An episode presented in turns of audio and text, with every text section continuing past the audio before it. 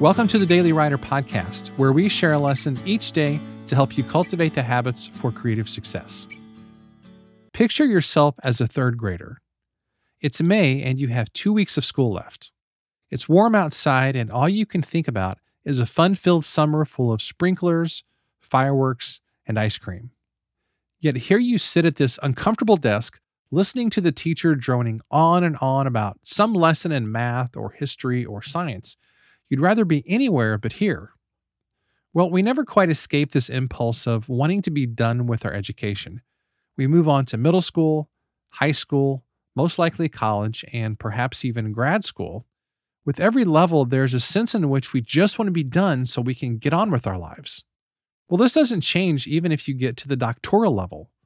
If you ask any PhD student in the middle of their dissertation, they're likely going to say, I just want to be done with this thing.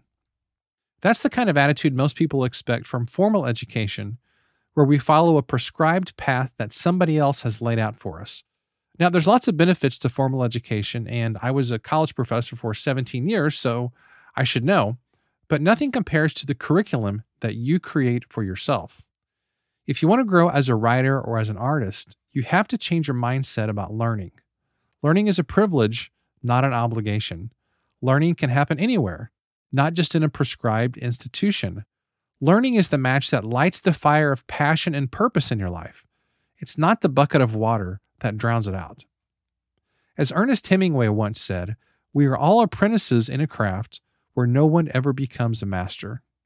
We must take time to learn every single day, whether it's a book, a podcast, a course, a video, a mastermind, or some other kind of learning opportunity. It's absolutely vital that you make it a priority. Even just a few minutes of learning every day can change the whole course of your life in just one short year. You might have a master's degree, but you never truly become a master. You're always an apprentice. So, what are you learning today? Thanks so much for listening to today's episode. I want to take a moment to let you know about our Daily Writer membership community.